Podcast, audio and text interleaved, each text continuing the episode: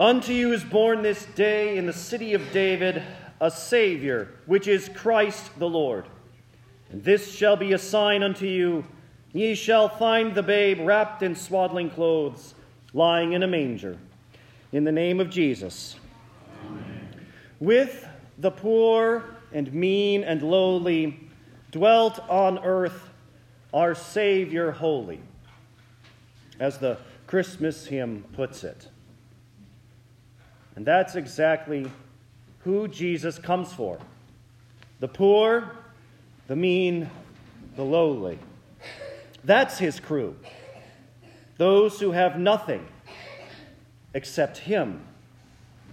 Not the great, the high, the rich.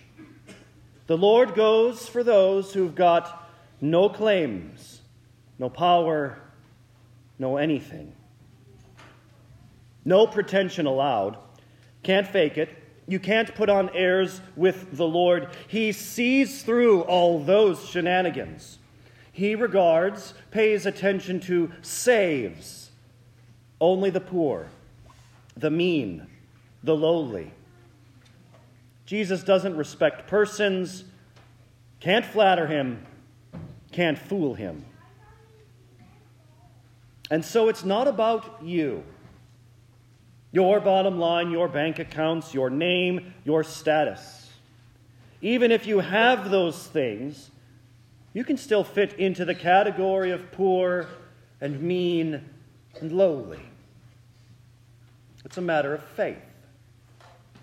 No other trust or confidence than in the God become small in the womb of Mary.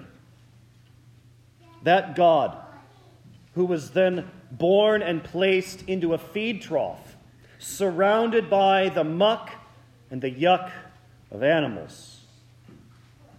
The God come into the darkness of a world broken by us, by our sins, by death. That God who bears those things endures those things himself. Our sin, our death, that we would share in him. This is the truth of the Christmas story, the true meaning of it. We, wrapping paper over that, try to turn the Christmas story to be about us, our service, our bringing peace and cheer to others. Jesus shows you the servant way. As he came to a poor stable, so now we bless the poor, or whatever else comes out this time of year. This is even worse than majoring in minors. This upends Jesus' apple cart, that actually upends our own. To our world, the Savior came. God Himself came. With the poor and mean and lowly dwelt on earth our Savior holy he still does.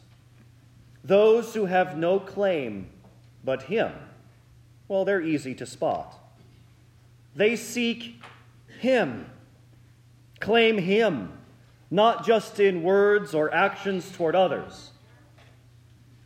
Like the shepherds, they come face to face with him. The poor, the mean, the lowly want to see him, to hear him, to hold Him not only in their hearts, but in their ears and in their mouths. Unto you is born this day in the city of David a Savior, which is Christ the Lord.